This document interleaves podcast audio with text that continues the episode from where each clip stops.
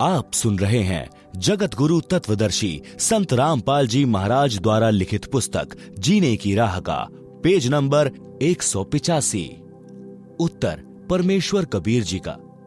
परमेश्वर कबीर जी ने धर्मदास को पवन तनय हनुमान जी को शरण में लेने का वृतांत बताया।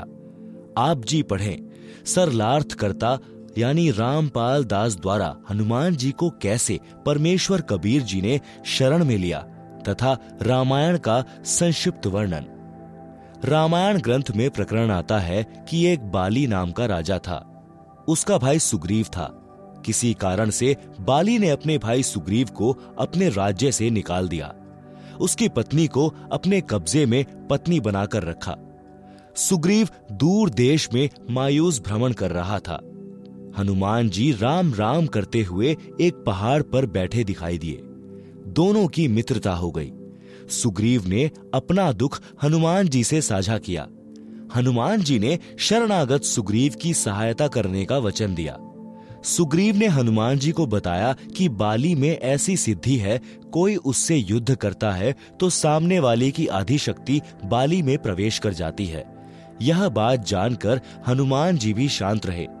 युद्ध करने का इरादा त्याग दिया। उस समय रामचंद्र पुत्र राजा दशरथ जी को वनवास हुआ था। उनकी पत्नी सीता जी तथा भाई लक्ष्मण भी वन में साथ गए थे। श्रीलंका के राजा रावण की बहन स्वरूप नखा ने लक्ष्मण को देखा तो उससे विवाह करने का प्रस्ताव रखा। लक्ष्मण ने कहा कि मेरा विवाह हो चुका है। लक्ष्मण की पत्नी का नाम उर्मिला था। नखा ने बार बार विवाह करने का आग्रह किया तो शेष नाग अवतार लक्ष्मण ने क्रोधवश उसका नाक काट दिया। नखा ने अपनी दुर्दशा की दास्तां अपने भाई रावण से सुनाई और पूरा पता बताया। रावण ने प्रतिशोध लेने के लिए राम की पत्नी सीता का अपहरण करने की योजना बनाई। साधु वेश बनाकर अपने मामा मारीच के सहयोग से रावण ने सीता जी का अपहरण कर लिया। सीता जी की खोज में श्री राम जी तथा श्री लक्ष्मण जी वन वन भटक रहे थे। उसी समय उनको श्री हनुमान जी तथा श्री सुग्रीव जी मिले। आपस में परिचय हुआ। सुग्रीव ने श्री राम से अपना कष्ट बताया। श्री रामचंद्र जी ने शर्त रखी कि यदि मैं आपका राज्य आपको दिला दूँ, तो आपको सीता की खोज तथा वापसी के लिए मेरा सहयोग करना होगा। बात पक्की हो गई। श्री रामचंद्र जी ने वृक्ष की ओट लेकर बाली को युद्ध करके मारकर सुग्रीव को राज तिलक कर दिया। सुग्रीव ने अपनी प्रतिज्ञा का पालन किया। सीता जी की खोज के लिए चारों दिशा में खोजी भेजे गए। जटायु पक्षी ने श्री राम को बताया कि सीता माता को लंकेश्वर रावण उठाकर ले गया। उससे, मैंने माता को छुड़वाने की चेष्टा की तो मेरे पंख काट दिए। रावण से बातचीत करके सीता को लौटाने के लिए श्री राम जी ने हनुमान को राजदूत बनाया। श्री रामचंद्र जी ने श्री हनुमान जी को, सीता को विश्वास दिलाने के लिए अपनी अंगूठी दी, जिस पर श्री राम लिखा था। सीता उस अंगूठी से हनुमान पर विश्वास कर सकती थी कि जो मुझसे मिलने आया है, वह श्री राम का भेजा हुआ है। हनुमान जी श्री राम की मुंदरी लेकर आकाश मार्ग से उड़कर श्रीलंका में गए। रावण का एक नौ लखा बाग था। उसमें सीता जी को रावण राक्षस ने कैद कर रखा था। हनुमान जी ने सीता माता को अंगूठी देकर अपना विश्वास दिलाया। सीता जी ने अपना सर्व कष्ट जो राक्षस रावण दे रहा था हनुमान जी को बताया। सीता जी ने अपना कंगन, यानी सुहाग का कड़ा, हाथ से निकालकर हनुमान जी को दिया। कहा कि, भाई, आप यह कंगन श्री राम जी को दिखाओगे, तब उनको विश्वास होगा कि तुम सीता की खोज करके आए हो। हनुमान जी के साथ सीता जी ने आने से इनकार कर दिया। कि मैं तेरे साथ नहीं चलूँगी। हनुमान जी ने फल खाने की इच्छा व्यक्त की तो सीता ने कहा, भाई, कोई फल झड़कर गिरा हो, वह फल खा सकते हो। फल तोड़कर खाने का मुझे भी आदेश नहीं है। इस बात से शुद्ध होकर हनुमान जी ने पहले तो पेड़ को गिराया, फिर पके हुए फल खाए, फिर उस वृक्ष को समुद्र में फेंक दिया। ऐसे हनुमान जी ने रावण का नौ लखा बाग उजाड़ कर वृक्ष समुद्र में फेंक दिए। लंका के राजा रावण ने हनुमान की पूंछ पर कपड़े रुई बांधकर आग लगा दी थी। हनुमान ने अपनी दुम की अग्नि से रावण की लंका को आग के हवाले कर दिया। आप सुन रहे हैं जगत गुरु तत्वदर्शी संत रामपाल जी महाराज द्वारा लिखित पुस्तक, जीने की राह का, पेज नंबर एक सौ छियासी। इसके पश्चात आकाश मार्ग से उड़कर समुद्र पार करके एक पहाड़ी पर उतरे। सुबह का समय था। पहाड़ पर जलाशय पवित्र जल से भरा था।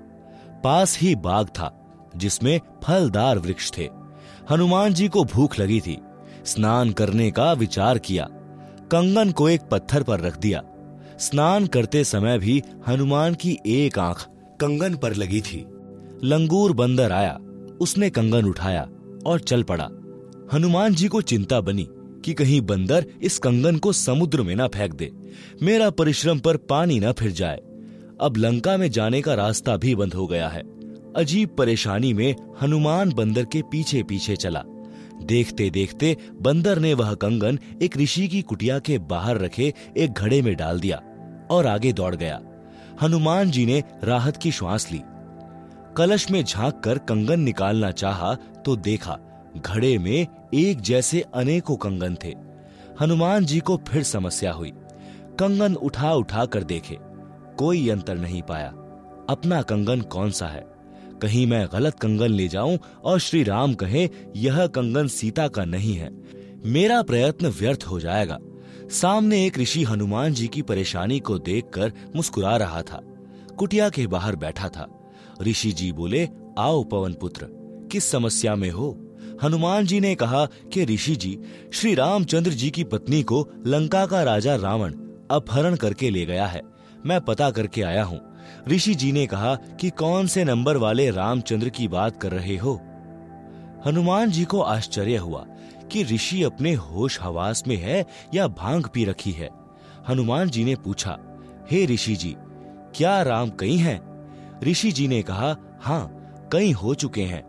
और आगे भी जन्मते मरते रहेंगे। हनुमान जी को ऋषि का व्यवहार उचित नहीं लगा।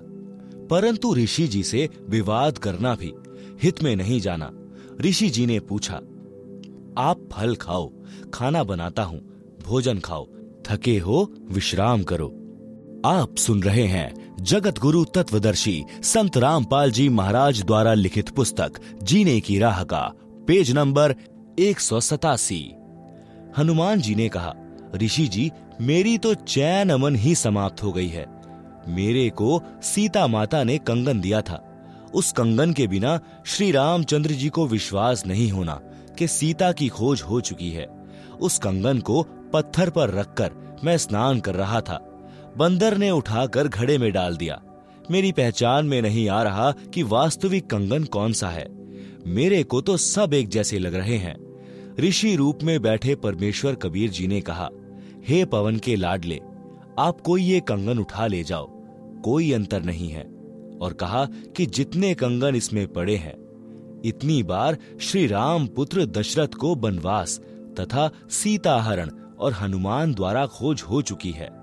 हनुमान जी ने कहा, ऋषि जी, यह बताओ, आपकी बात मानता हूँ। पूछता हूँ कि प्रत्येक बार सीता हरण हनुमान का खोज करके कंगन लाना और बंदर द्वारा घड़े में डालना होता है तो कंगन तो यहाँ रह गया, हनुमान लेकर क्या जाता है ऋषि मुनीन्द्र जी ने कहा कि मैंने इस घड़े को आशीर्वाद दे रखा है कि जो वस्तु इसमें गिरे, वह दो एक समान हो जाएँ। यह कहकर ऋषि जी ने एक मिट्टी का कटोरा घड़े में डाला तो एक और कटोरा वैसा ही बन गया ऋषि मुनीन्द्र जी ने कहा, हे हनुमान आप एक कंगन ले जाओ। कोई परेशानी नहीं होगी। हनुमान जी के पास कोई अन्य विकल्प नहीं बचा था। उस घड़े से एक कंगन निकालकर उड़ चले। श्री रामचंद्र जी को हनुमान जी ने सीता जी की निशानी कंगन दिया। तथा जो जो बातें माता सीता ने कही थी, वे सब बताई। श्री रामचंद्र जी कंगन देखकर भावुक हो गए। हनुमान जी को सीने से लगाया। कहा, हे संतजन, मैं आपका एहसान कैसे चुका पाऊँगा? आपने अपना जीवन जोखिम में डालकर मेरा महाकठिन कार्य किया है। यह कंगन सीता का ही है। अब सभा बुलाता हूँ। आगे का कार्यक्रम तैयार करते हैं। समुद्र पर पुल बनाने का विचार किया गया। नल नील के हाथों में ऋषि मुनीन्द्र के आशीर्वाद से शक्ति थी कि वे अपने हाथों से जल में कोई वस्तु डाल देते तो वह डूबती नहीं थी। पत्थर, कांसी के बर्तन आदि जो भी वस्तु वे डालते, वह जल पर तैरती थी। उस समय नल नील ने अभिमान करके अपनी महिमा की इच्छा से अपने गुरु ऋषि मुनीन्द्र का नाम नहीं लिया, जिस कारण से उनकी वह शक्ति समाप्त हो गई। रामचंद्र जी तथा सर्व उपस्थित योद्धा हनुमान सहित महादुखी हुए। तीन दिन तक श्री राम घुटनों पानी में खड़ा रहा, रास्ता देने की प्रार्थना करता रहा। परंतु समुद्र टस से मस नहीं हुआ। तब श्री राम ने लक्ष्मण से कहा कि मेरा अग्नि बाण निकाल, समुद्र को फूक देता हूँ। लातों के भूत बातों से नहीं मानते। उसी समय समुद्र विप्र रूप धार कर श्री राम के सामने करबद्ध होकर खड़ा हो गया। तथा कहा कि, भगवान, मेरे अंदर संसार बसा है। आप पाप के भागी मत बनो। आप ऐसा करो कि सर्प भी मर जाए और लाठी भी ना टूटे।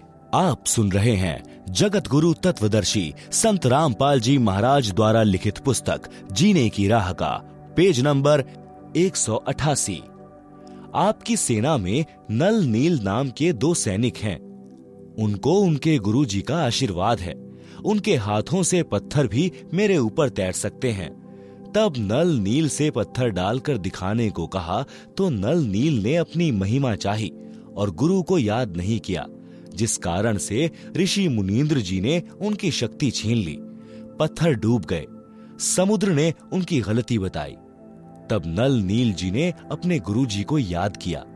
श्री रामचंद्र जी को भी महसूस हुआ कि जब गुरु अपने शिष्यों को शक्ति दे सकता है तो मेरे कार्य को भी कर सकते हैं। श्री रामचंद्र जी विष्णु जी के अवतार थे। श्री विष्णु काल निरंजन के पुत्र हैं। जिस समय परमेश्वर कबीर जी प्रथम बार काल के लोक में आए थे तो ज्योति निरंजन ने पहले तो परमेश्वर के साथ झगड़ा किया था। जब वश नहीं चला तो चरणों में गिरकर क्षमा याचना की और कुछ आशीर्वाद भी लिए। उनमें से एक यह भी था कि मेरा अंश विष्णु त्रेता युग में रामचंद्र नाम से राजा दशरथ के घर जन्म लेगा। उसको वनवास होगा, उसके साथ उसकी पत्नी सीता भी होगी। उसे एक राक्षस लंका नगरी में उठाकर ले जाएगा। तब रामचंद्र समुद्र के ऊपर पुल बनाना चाहेगा। वह नहीं बना पाएगा। आप वह पुल बनवाना। दूसरा आशीर्वाद लिया था कि द्वापर युग में वही कृष्ण रूप में जन्मेगा। मृत्यु उपरांत वह जगन्नाथ नाम से पूरी नगर में समुद्र के किनारे मंदिर बनवाएगा। समुद्र उसको बनने नहीं देगा। आप उस मंदिर की समुद्र से रक्षा करना। परमेश्वर कबीर जी ने कहा था कि मैं वह कार्य करूँगा। उसी वचन का पालन करने के लिए ऋषि मुनीन्द्र रूप में परमेश्वर कबीर जी सेतु बंद पर प्रकट हो गए और आते आते पर्वत के चारों ओर अपनी सोटी, यानी डंडी से रेखा अंकित कराए। नल नील ने दूर से अपने गुरुजी को पहचान लिया और कहा, हमारे गुरुजी आए हैं। श्री रामचंद्र जी ने अपनी समस्या बताई तथा विनम्र भाव से अपने कार्य की सिद्धि के लिए आशीर्वाद मांगा। परमेश्वर ने कहा, नल नील ने गलती की, जिस कारण से इनकी शक्ति क्षीण हो गई है। मैंने सामने वाले पर्वत के चारों ओर रेखा लगाई है। उसके अंदर अंदर के पत्थर लकड़ी से भी हल्के कर दिए हैं। वे डूबेंगे नहीं। हनुमान जी राम भक्त थे। उन्होंने उन पत्थरों पर राम राम लिखा और उठाकर चले और रखा तो पत्थर डूबे नहीं। नल नील शिल्पकार, यानी निपुण राज मिस्त्री भी थे। जिस कारण से नल तथा नील ने पत्थरों को तराश कर एक दूसरे में फंसाकर जोड़ा था। पहले श्री राम से पत्थर तिरे नहीं, नल नील भी असफल हुए। हनुमान खड़ा खड़ा राम राम ही कर रहा था। चाहता भी था कि पत्थर तैरे, परंतु सब व्यर्थ हुआ।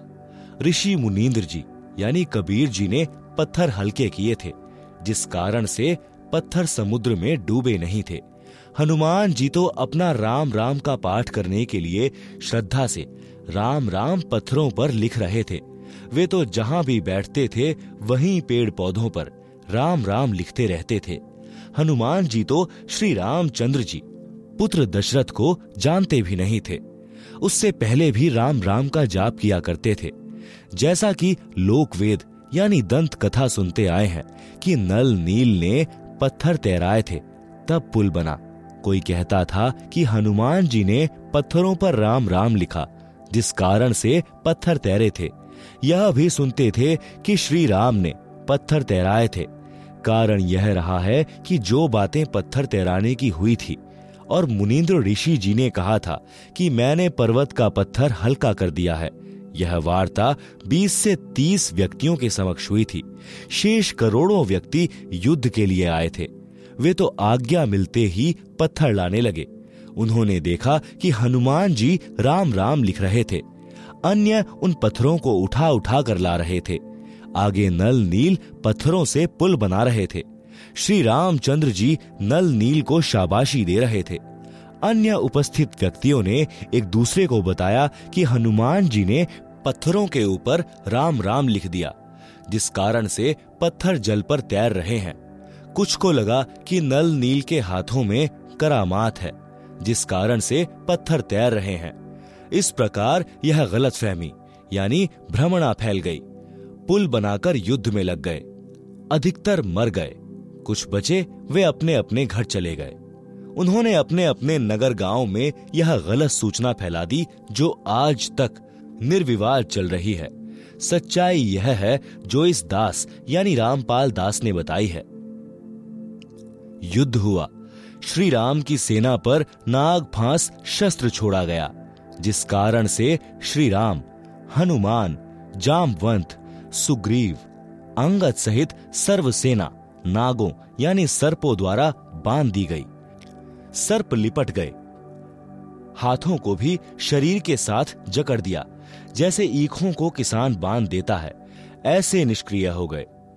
तब गरुड़ को बुलाया गया। गरुड़ ने सर्वनाग काटे।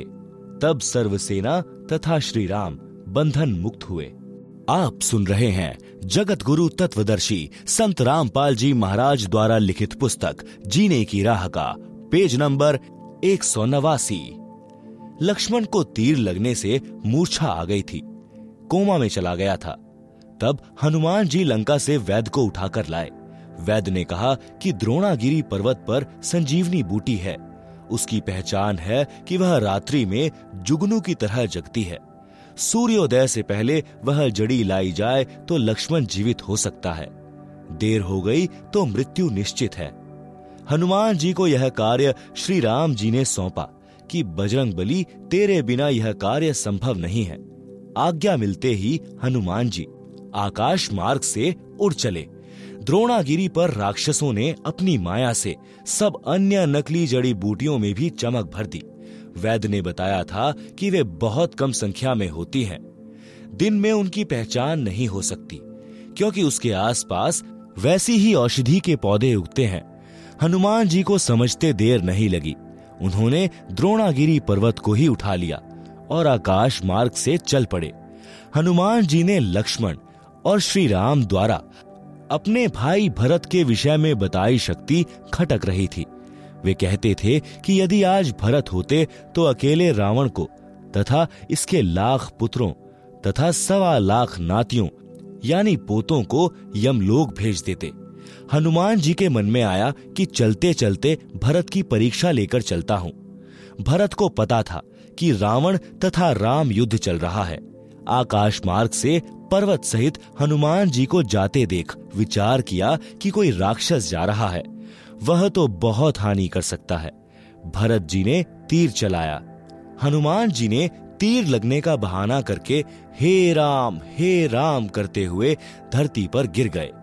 पर्वत को भी धरती के ऊपर रख दिया। आप सुन रहे हैं जगत गुरु तत्वदर्शी संत रामपाल जी महाराज द्वारा लिखित पुस्तक, जीने की राह का पेज नंबर 190 राम शब्द सुनकर भरत को समझते देर नहीं लगी कि यह तो कोई अपने पक्ष का है। निकट जाकर पूछा, आप कौन हो? कहाँ जा रहे हो? पर्वत किस लिए उठाया है? मेरा नाम भरत है।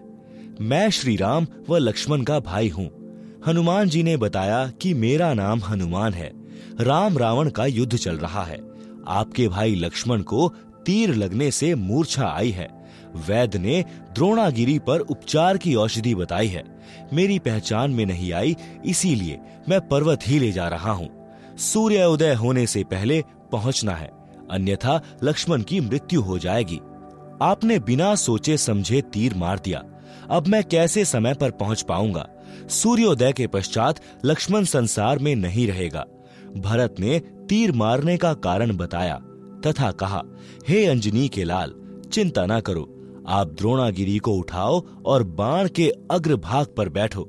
अपने दोनों पैर आगे पीछे करके खड़े हो जाओ। मैं तीर द्वारा आपको पर्वत सहित आपसे भी पहले लंका में भेज दूँगा। हनुमान जी को अपनी शक्ति पर अत्यधिक गर्व था। ज़मीन पर रखे तीर पर दोनों पैर जचाकर, पर्वत को हाथ पर उठाकर हनुमान जी खड़े हो गए। भरत जी ने तीर को हनुमान जी तथा पर्वत सहित धरती से उठाकर धनुष की प्रत्यंचा पर चढ़ाने के लिए अपनी छाती के बराबर लाकर छोड़ने लगे। तो हनुमान जी को आश्चर्य हुआ कि मेरे तथा द्रोणागिरी के भार को ऐसे उठा लिया जैसे केवल तीर को ही उठाया है। हनुमान जी ने कहा, हे दशरथ के लाल, मैं तो आपकी परीक्षा ले रहा था। मैं स्वस्थ हूँ। मैं स्वयं उड़कर समय से पहले पहुँच जाऊँगा। आपकी प्रशंसा आपके दोनों भाई किया करते थे। यदि भरत होता तो अकेला ही रावण तथा रावण की सेना के लिए पर्याप्त था। मेरे को उनकी बातों पर विश्वास नहीं हो पा रहा था।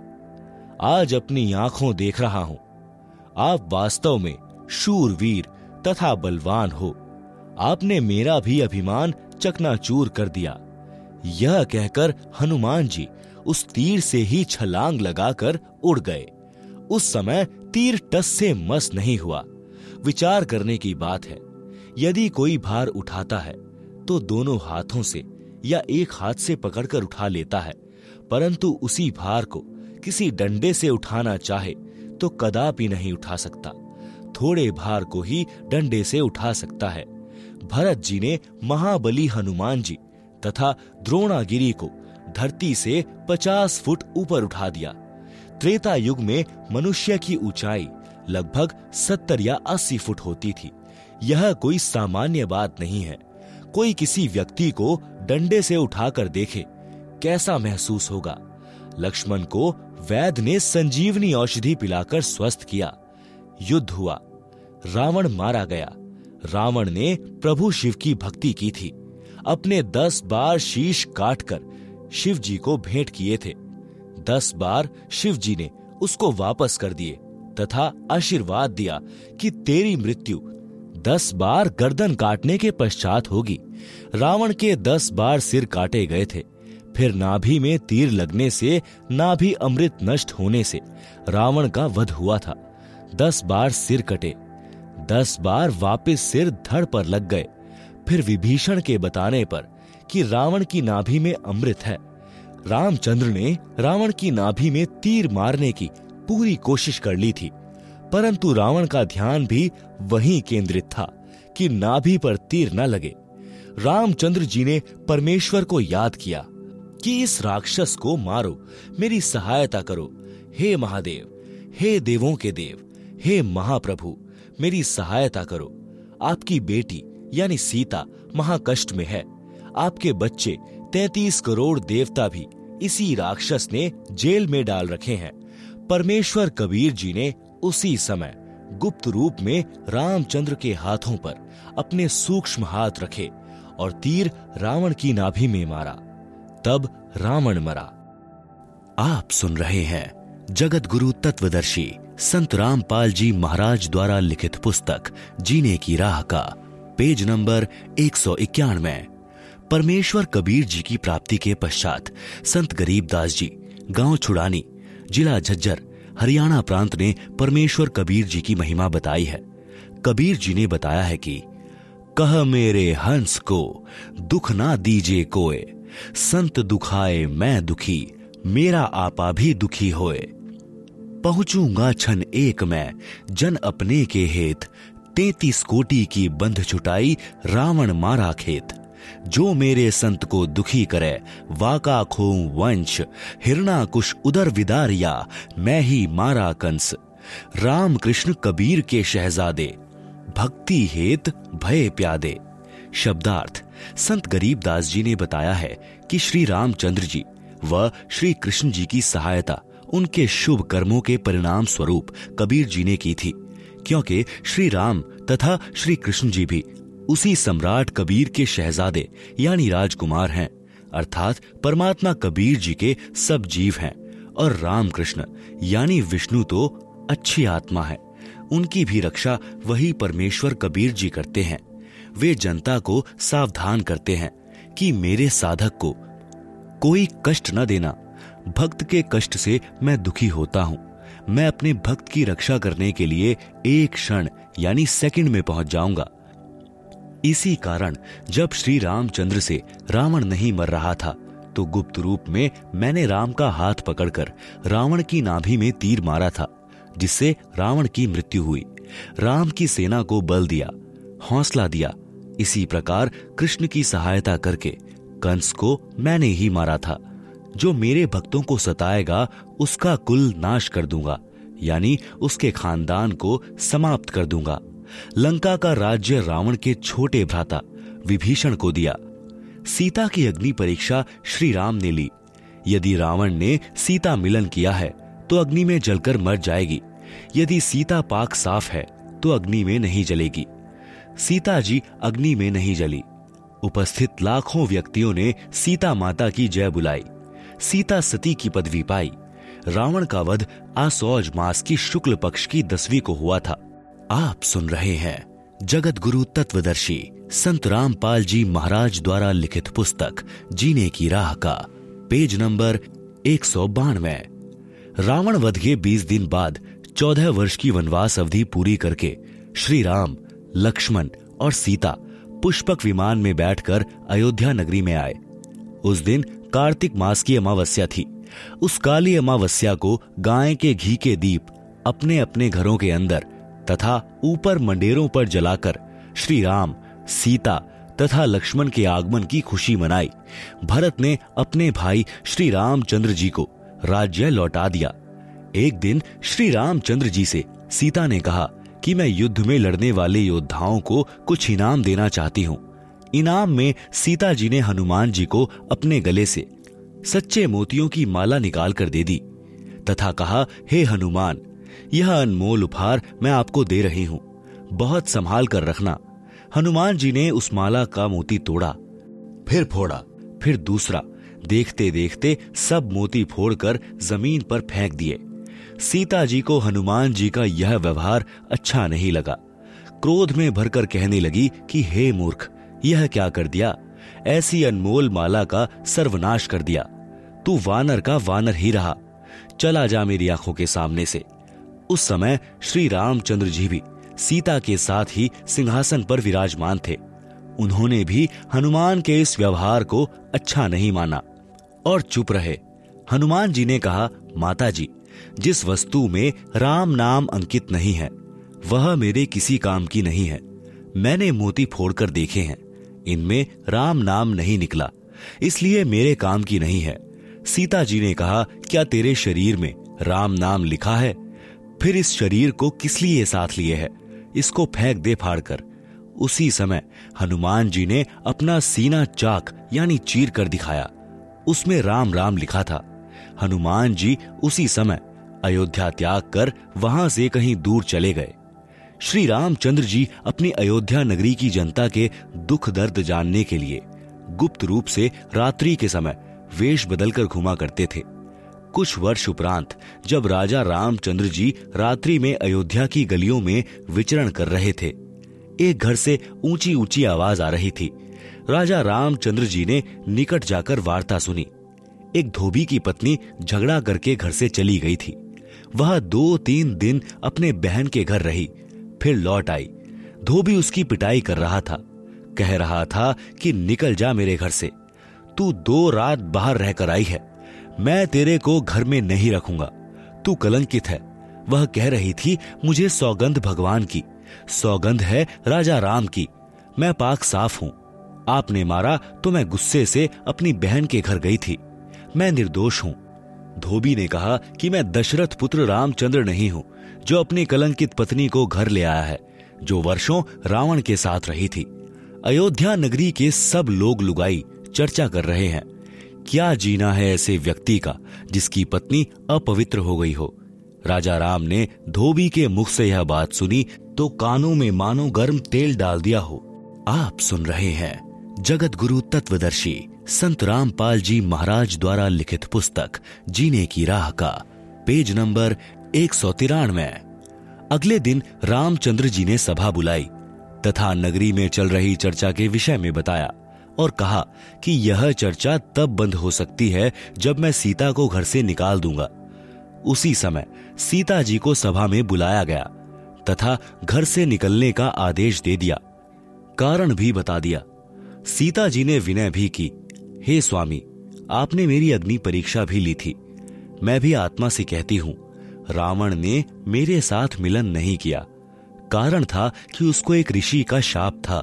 कि यदि तू किसी पर स्त्री से बलात्कार करेगा तो तेरी उसी समय मृत्यु हो जाएगी। यदि पर स्त्री की सहमति से मिलन करेगा तो ऐसा नहीं होगा। जिस कारण से रावण मुझे छू भी नहीं सका मिलन के लिए।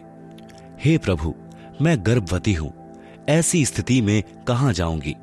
रावण जैसे व्यक्तियों का अभाव नहीं है। रामचंद्र जी आदेश देकर सभा छोड़कर चले गए। कहते गए कि मैं निंदा का पात्र नहीं बनना चाहता। मेरे कुल को दाग लगेगा। सीता जी को धरती भी, पैरों से खिसकती नज़र आई। आसमान में अंधेरा छाया दिखाई दिया। संसार में कुछ दिनों का जीवन शेष लगा। सीता अयोध्या छोड़कर चल पड़ी। मुड़ मुड़ कर अपने राम को तथा उसके महलों को देखने की कोशिश करती रही और दूर जंगल में जाकर ऋषि वाल्मीकि जी की कुटिया के निकट थक कर गिर गई। अचेत हो गई। ऋषि वाल्मीकि स्नान करने के लिए आश्रम से निकले। सामने एक युवती गर्भावस्था में अचेत पड़ी देखकर निकट गए। अपने आश्रम से औषधि लाए। सीता जी के मुख में डाली। गर्मी का मौसम था। ठंडे जल के छींटे मुख पर मारे। उसी समय सीता जी सचेत होकर बैठ गई। ऋषि ने नाम और गाँव पूछा तो बताया कि नीचे पृथ्वी, ऊपर आसमान, आगे कुछ बताने से इनकार कर दिया। ऋषि दयावान होते हैं। कहा, बेटी, संसार तो स्वार्थ का है। धन्यवाद कर परमात्मा का। तू मेरे आश्रम में आ गई। बेटी, मुझे अपना पिता मान और मेरे पास रह। सीता जी ऋषि वाल्मीकि जी के आश्रम में रहने लगी। ऋषि ने भी बात आगे नहीं बढ़ाई। परमेश्वर कबीर जी, जो त्रेता युग में ऋषि मुनीन्द्र जी के रूप में लीला करने आए थे, हनुमान जी से मिले। सत साहेब बोला, हनुमान जी ने राम राम कहा तथा खड़ा होकर ऋषि जी का सत्कार किया, तथा एक पत्थर पर स्वयं बैठ गए। दूसरे पर ऋषि को बैठने के लिए आग्रह किया। दोनों ने स्थान ग्रहण कर लिया। हनुमान जी ऋषि को पहचानने की कोशिश करने लगे। ऋषि जी ने कहा, क्या सोच रहे हो हनुमान? मैं वही ऋषि हूँ। मेरे आश्रम में वानर ने सीता जी का कंगन घड़े में डाला था। उसमें अन्य कंगन भी वैसे ही थे। हे हनुमान वह कंगन कैसा रहा, हनुमान जी को पहचानते देर नहीं लगी और ऋषि जी को प्रणाम फिर किया। हे ऋषि जी, आपका कैसे आना हुआ? आप सुन रहे हैं जगत गुरु तत्वदर्शी संत रामपाल जी महाराज द्वारा लिखित पुस्तक, जीने की राह का, पेज नंबर एक सौ चौरानवे। परमेश्वर कबीर जी, यानी मुनीन्द्र ऋषि रूप में ने कहा, हे पवन पुत्र मैं आपको भक्ति ज्ञान कराने आया हूँ। आप जिस दशरथ पुत्र रामचंद्र की पूजा पूर्ण परमात्मा मानकर कर रहे हो, आप धोखे में हो। जो जन्मता मरता है, वह पूर्ण परमात्मा नहीं हो सकता। पूर्ण परमात्मा तो अविनाशी है। हनुमान जी ने कहा, हे ऋषिवर, मैं आपके वचनों से आहत होता हूँ। मेरी भावनाओं को चोट लगती है। आप अन्य विषय पर चर्चा करें। परमेश्वर कबीर जी ने कहा कि यदि कोई व्यक्ति गलत रास्ते जा रहा हो, वह उस रास्ते को ठीक मानकर चल रहा हो, जो डाकुओं के डेरे में जा रहा है। यदि कोई सज्जन पुरुष उसको बताए कि जिस रास्ते पर आप जा रहे हो, आपकी जान तथा माल को खतरा है, आगे डाकुओं का डेरा है, पहले मारते हैं, फिर लूटते हैं। यदि वह व्यक्ति कहे कि आप मेरी भावनाओं को चोटिल कर रहे हो, यह कितना सत्य है? हनुमान जी चुप रहे, परंतु मुस्कुराए, मानो कह रहे हो, आप सत्य कहते हो। हनुमान जी के चेहरे पर शांति का चिन्ह देखकर, परमेश्वर ने बताया कि श्री रामचंद्र जी, श्री विष्णु जी के अवतार हैं। श्री विष्णु जी, श्री ब्रह्मा जी, तथा श्री शिव जी का पिता, काल ब्रह्म है। इसी को ज्योति निरंजन भी कहते हैं। काल को इसकी गलती के कारण शाप लगा है। कि एक लाख मानव शरीरधारी प्राणियों को प्रतिदिन खाया करेगा। सवा लाख प्रतिदिन उत्पन्न किया करेगा। जिस कारण से उसने अपने तीनों पुत्रों को एक एक विभाग का स्वामी बना रखा है। श्री ब्रह्मा जी रजगुण है, जिसके प्रभाव से सर्व प्राणी प्रेरित होकर संतान उत्पत्ति करते हैं। जिस कारण से ब्रह्मा को भूल से उत्पत्ति करता मान रखा है। उत्पत्ति करता तो पूर्ण परमात्मा है। काल ने अपने दूसरे पुत्र, विष्णु को कर्मानुसार पालन करने का विभाग दिया है। विष्णु सतगुण है। काल ने तीसरे पुत्र, शिव, तमगुण को, इन एक लाख मानव शरीरधारी जीवों को मारकर उसके पास भेजने का विभाग दे रखा है। वह स्वयं अव्यक्त, यानी गुप्त रहता है। आप देख रहे हो, यहाँ कोई भी जीव अमर नहीं है। देवता भी मरते हैं। ब्रह्मा, विष्णु शिव भी जन्मते मरते हैं, जो पूरी आयु जीते हैं। वृद्धावस्था भी सब में आती है। एक लोक ऐसा है जहाँ पर वृद्धावस्था तथा मरण नहीं है। वहाँ कोई रावण किसी की पत्नी का अपहरण नहीं करता। आपकी आँखों के सामने लंका में हुए राम रावण युद्ध में कितने व्यक्ति तथा अन्य प्राणी मारे गए। एक सीता को छुड़ाने के लिए आपने श्री रामचंद्र जी के लिए अपने प्राणों की बाजी लगाकर लंका को जलाया। रावण का भाई अहिरावण, जो पाताल का राजा था, वह राम तथा लक्ष्मण का अपहरण करके ले गया। उनकी बलि देने वाला था। आप वहाँ गए और उन दोनों को जीवित लाए। आप ही बताएँ, वे परमात्मा हैं।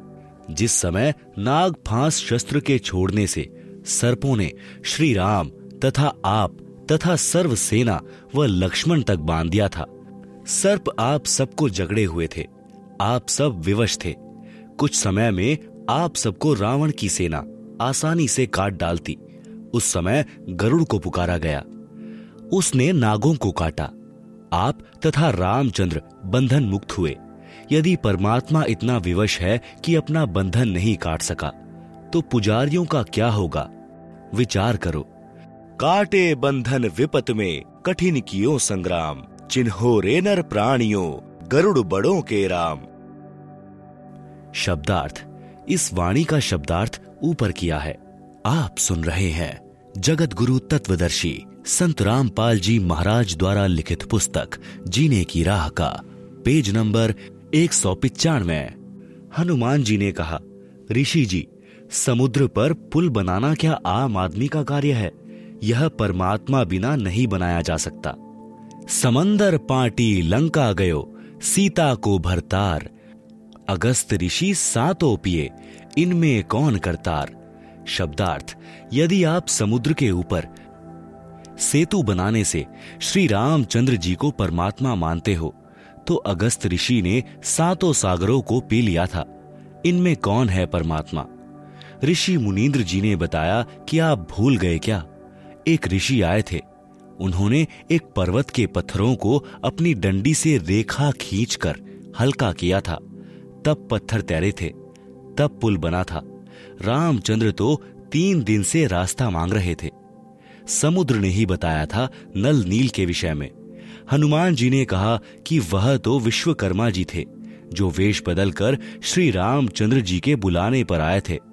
परमेश्वर कबीर जी ने कहा कि विश्वकर्मा जी तो पुल का निर्माण कर सकते हैं। जल के ऊपर पत्थर नहीं तैरा सकते। नल नील के हाथों में शक्ति थी। उनके हाथों से डाली गई वस्तु जल के ऊपर तैरा करती थी। उस दिन उनमें अभिमान आ गया था। उनकी शक्ति समाप्त हो गई थी। वह आशीर्वाद मेरा ही था। हनुमान जी ने कहा, क्या आप ऋषि मुनिंद्र जी हैं? परमेश्वर जी ने कहा हाँ मुनिंद्र जी ने कहा कि आपने अपने प्राणों की परवाह न करके राम जी के लिए क्या नहीं किया। जब सीता ने आपको अपशब्द कहे और घर छोड़ने को कहा, उस समय श्री राम वही विराजमान थे। एक शब्द भी नहीं कहा कि सीता ऐसा न कर। पवन सुत अंदर से तो मान रहे थे, परंतु ऊपर से कह रहे थे कि ऋषि जी, किसी की आलोचना नहीं करनी चाहिए। मुनीन्द्र जी ने कहा कि सत्य कहना आलोचना नहीं होती। यदि श्री रामचंद्र और सीता के अंदर अच्छे इंसान वाले गुण भी होते तो भी आपका आजीवन एहसान मानते और अपने चरणों में रखते। आप तो उनके बिना जीना भी उचित नहीं मानते। और सुनो, आपके साथ जैसा व्यवहार किया, उसका फल भी सीता तथा रामचंद्र को मिल गया है। कुछ वर्षों के पश्चात सीता को श्री राम ने घर से निकाल दिया। उस समय वह गर्भवती थी। यह सुनकर हनुमान की आँखों से आँसू निकल आए और ऋषि जी के चरणों में गिर गए। कुछ नहीं बोले। अयोध्या वासियों ने दो वर्ष दीपावली और दशहरा मनाया था। उसके पश्चात बंद कर दिया था कि जिस देवी के लिए रावण मारा, आज वह फिर कितने रावणों का कष्ट झेलेगी। दीपमाला खुशी का प्रतीक है। जब राजा और रानी भिन्न भिन्न हो गए तो ना दीपावली राजा को अच्छी लगे और ना प्रजा को। इसलिए दीपावली का पर्व उस समय से बंद हो गया था जो दो वर्ष मनाया था। उसी के आधार से भोली जनता यह पर्व मना रही है। आप सुन रहे हैं जगत गुरु तत्वदर्शी संत रामपाल जी महाराज द्वारा लिखित पुस्तक, जीने की राह का, पेज नंबर एक सौ छियानवे। इसी प्रकार दशहरा तथा रावण दहन की परंपरा चली आ रही है। यदि किसी के घर पर किसी जवान की मृत्यु हो जाती है तो वह परिवार तथा रिश्तेदार कोई त्योहार नहीं मनाते। हनुमान जी ने कहा, प्रभु, परमेश्वर की चर्चा करो। कबीर परमेश्वर जी ने सृष्टि रचना सुनाई। सत्य कथा सुनकर हनुमान जी गदगद हुए। सत्य लोग देखने की प्रार्थना की। परमेश्वर आकाश में उड़ गए। हनुमान जी देख रहे थे। कुछ देर अंतर ध्यान हो गए। हनुमान जी चिंतित हो गए कि अब ये ऋषि कैसे मिलेंगे। इतने में आकाश में विशेष प्रकाश दिखाई दिया। हनुमान जी को दिव्य दृष्टि देकर सतलोक दिखाया। ऋषि मुनीन्द्र जी सिंहासन पर बैठे दिखाई दिए। उनके शरीर का प्रकाश अत्यधिक था। सिर पर मुकुट तथा राजाओं की तरह छत्र था। कुछ देर वह दृश्य दिखाकर दिव्य दृष्टि समाप्त कर दी। मुनीन्द्र जी नीचे आए। हनुमान जी को विश्वास हुआ कि ये परमेश्वर हैं। सत्यलोक सुख का स्थान है। परमेश्वर कबीर जी से दीक्षा ली। अपना जीवन धन्य किया। मुक्ति के अधिकारी हुए। इस प्रकार पवित्र आत्मा परमार्थी स्वभाव हनुमान जी को परमेश्वर कबीर जी ने अपनी शरण में लिया। परमार्थी आत्मा को संसार तथा काल के स्वामी भले ही परोपकार का फल नहीं देते, परंतु परमेश्वर ऐसी आत्माओं को शरण में अवश्य लेते हैं, क्योंकि ऐसी आत्मा ही परम भक्त बनकर भक्ति करते हैं और मोक्ष प्राप्त करते हैं। संसारिक व्यक्ति जो परमार्थी को धोखा देते हैं, वे आजीवन कष्टमय जीवन व्यतीत करते हैं। श्री रामचंद्र जी को अंत समय में अपने ही पुत्रों, लव तथा कुश से पराजय का मुँह देखना पड़ा। सीता जी ने उनके दर्शन करना भी उचित नहीं समझा। देखते देखते पृथ्वी में समा गई। इस ग्लानी से श्री रामचंद्र जी ने अयोध्या के पास बह रही सरयू नदी में छलांग लगाकर अपनी जीवन लीला, जल समाधि लेकर समाप्त की।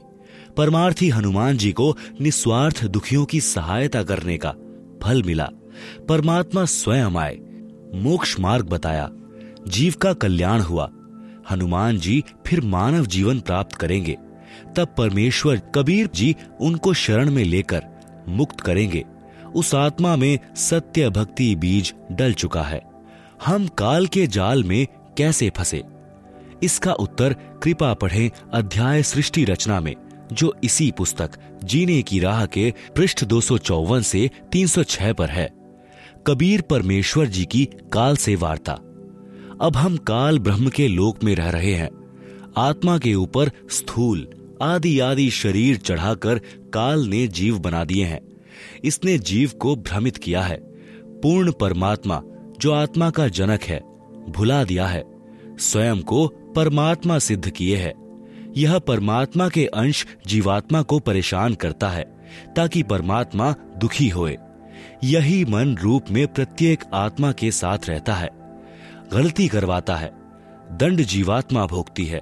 जैसे शराब आदि आदि नशे की लत लगवाना, बलात्कार यानी रेप करवाना और अन्य पाप करवाना, यह मन की प्रेरणा से काल करवाता है। जब आप जी, लेखक यानी संत रामपाल से दीक्षा लोगे, तब यह सीधा चलेगा, क्योंकि जीवात्मा के साथ परमात्मा की शक्ति रहने लगती है। आत्मा को तत्व ज्ञान से विवेक हो जाता है। परमात्मा की शक्ति के कारण आत्मा दृढ़ हो जाती है। काल ब्रह्म केवल कबीर परमात्मा से डरता है। परमेश्वर कबीर जी की प्राप्ति के पश्चात संत गरीबदास जी, गाँव छुड़ानी, जिला झज्जर, हरियाणा प्रांत ने परमेश्वर कबीर जी की महिमा बताई है। काल डरे करतार से, जय जय जय जगदीश, जौरा जोड़ी झाड़ता पग रज डारे शीश। काल जो पीसे पीसना जौरा है पनिहार। ये दो असल मजदूर हैं, सतगुरु कबीर के दरबार। आप सुन रहे हैं जगत गुरु तत्वदर्शी संत रामपाल जी महाराज द्वारा लिखित पुस्तक, जीने की राह का, पेज नंबर एक सौ सत्तानवे। भावार्थ स्पष्ट है। परमात्मा कबीर जी हमारी आत्मा को काल जाल से निकालने के लिए प्रयत्न कर रहे हैं। काल ब्रह्म फंसाने का प्रयत्न करता है। आगे के प्रकरण में प्रत्यक्ष प्रमाण है।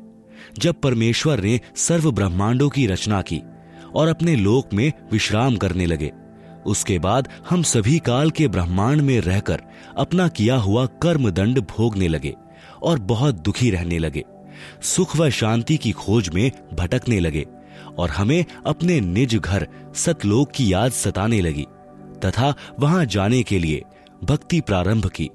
किसी ने चारों वेदों को कंठस्थ किया तो कोई उग्र तप करने लगा और हवन यज्ञ, ध्यान, समाधि आदि क्रियाएँ प्रारंभ की। लेकिन अपने निज घर, सतलोक नहीं जा सके, क्योंकि उपरोक्त क्रियाएँ करने से अगले जन्मों में अच्छे समृद्ध जीवन को प्राप्त होकर, यानी जैसे राजा महाराजा, बड़ा व्यापारी, अधिकारी, देव महादेव, स्वर्ग महास्वर्ग आदि वापिस लख चौरासी भोगने लगे, बहुत परेशान रहने लगे और परम पिता परमेश्वर से प्रार्थना करने लगे कि, हे दयालु, हमें निज घर का रास्ता दिखाओ। हम हृदय से आपकी भक्ति करते हैं। आप हमें दर्शन क्यों नहीं दे रहे हो? यह वृतांत कबीर साहब ने धर्मदास जी को बताते हुए कहा कि, धर्मदास, इन जीवों की पुकार सुनकर मैं अपने सतलोक से जोग जीत का रूप बनाकर काल लोक में आया। तब 21वें ब्रह्मांड में, जहाँ काल का निज घर है, वहाँ पर तप्त शिला पर जीवों को भून कर सूक्ष्म शरीर से पदार्थ निकाला जा रहा था। मेरे पहुँचने के बाद उन जीवों की जलन समाप्त हो गई। उन्होंने मुझे देखकर कहा कि, हे पुरुष, आप कौन हो? आपके दर्शन मात्र से ही हमें बड़ा सुख व शांति का आभास हो रहा है। तब मैंने बताया कि मैं पार ब्रह्म परमेश्वर कबीर हूँ। आप सब जीव मेरे लोक से आकर काल ब्रह्म के लोक में फंस गए हो।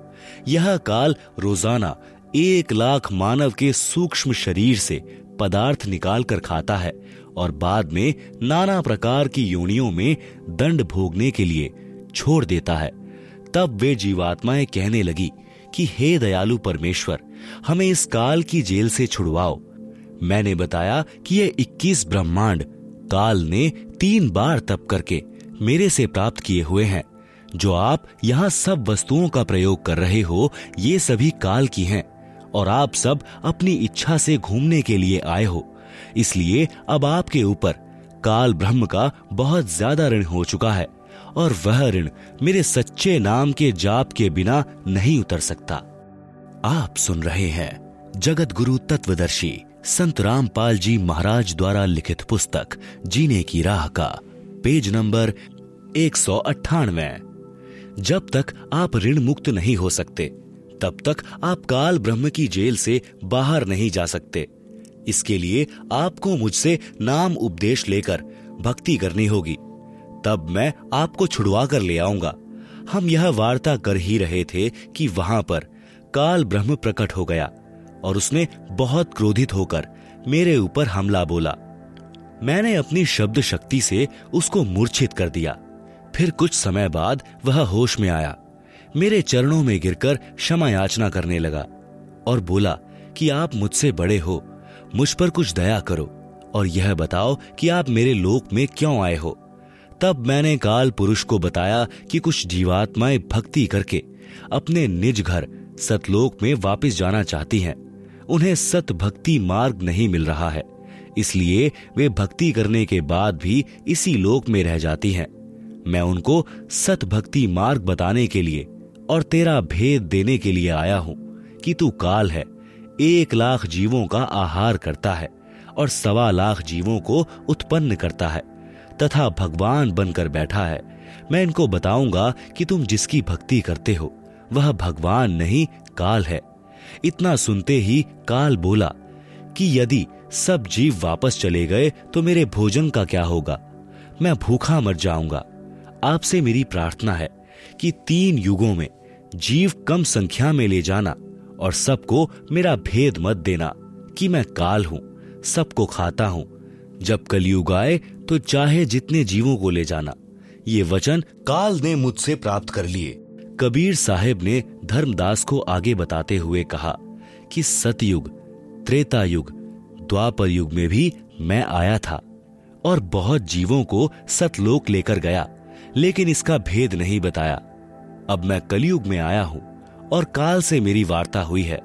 काल ब्रह्म ने मुझसे कहा कि अब आप चाहे जितना ज़ोर लगा लेना, आपकी बात कोई नहीं सुनेगा। प्रथम तो मैंने जीव को भक्ति के लायक ही नहीं छोड़ा है। उनमें बीड़ी सिगरेट, शराब, मांस आदि दुव्यर्सन की आदत डालकर इनकी वृत्ति को बिगाड़ दिया है। नाना प्रकार की पाखंड पूजा में जीवात्माओं को लगा दिया है। दूसरी बात यह होगी कि जब आप अपना ज्ञान देकर वापिस अपने लोक में चले जाओगे, तब मैं, यानी काल, अपने दूत भेजकर आपके पंथ से मिलते जुलते बारह पंथ चलाकर जीवों को भ्रमित कर दूँगा। महिमा सतलोक की बताएँगे आपका ज्ञान कथेंगे, लेकिन नाम जाप मेरा करेंगे, जिसके परिणाम स्वरूप मेरा ही भोजन बनेंगे। यह बात सुनकर कबीर साहब ने कहा कि आप अपनी कोशिश करना।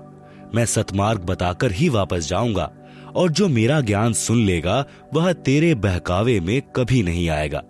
सदगुरु कबीर साहब ने कहा कि हे निरंजन, यदि मैं चाहूँ तो तेरे सारे खेल को क्षण भर में समाप्त कर सकता हूँ। परंतु ऐसा करने से मेरा वचन भंग होता है। यह सोचकर मैं अपने प्यारे हंसों को यथार्थ ज्ञान देकर शब्द का बल प्रदान करके सतलोक ले जाऊँगा और कहा कि, कहो कबीर सुनो धर्मराया, हम शंखों हंसा पद पर साया, जिन लीन्हा हमरा प्रवाणा, सो हंसा हम किए अमाना। आप सुन रहे हैं जगत गुरु तत्वदर्शी। संत रामपाल जी महाराज द्वारा लिखित पुस्तक, जीने की राह का, पेज नंबर एक सौ निन्यानवे। पवित्र कबीर सागर में, जीवों को भूल भुलैया में डालने के लिए, तथा अपनी भूख को मिटाने के लिए तरह तरह के तरीकों का वर्णन। द्वादश पंथ करूँ मैं साजा, नाम तुम्हारा ले करूँ आवाजा द्वादश यम संसार पठ हो नाम तुम्हारे पंथ चले हो। प्रथम दूत मम प्रगटे जाई, पीछे अंश तुम्हारा आई। यही विधि जीवन को भ्रमाऊं, पुरुष नाम जीवन समझाऊं, द्वादश पंथ नाम जो लहे, सो हमरे मुख आन समय है।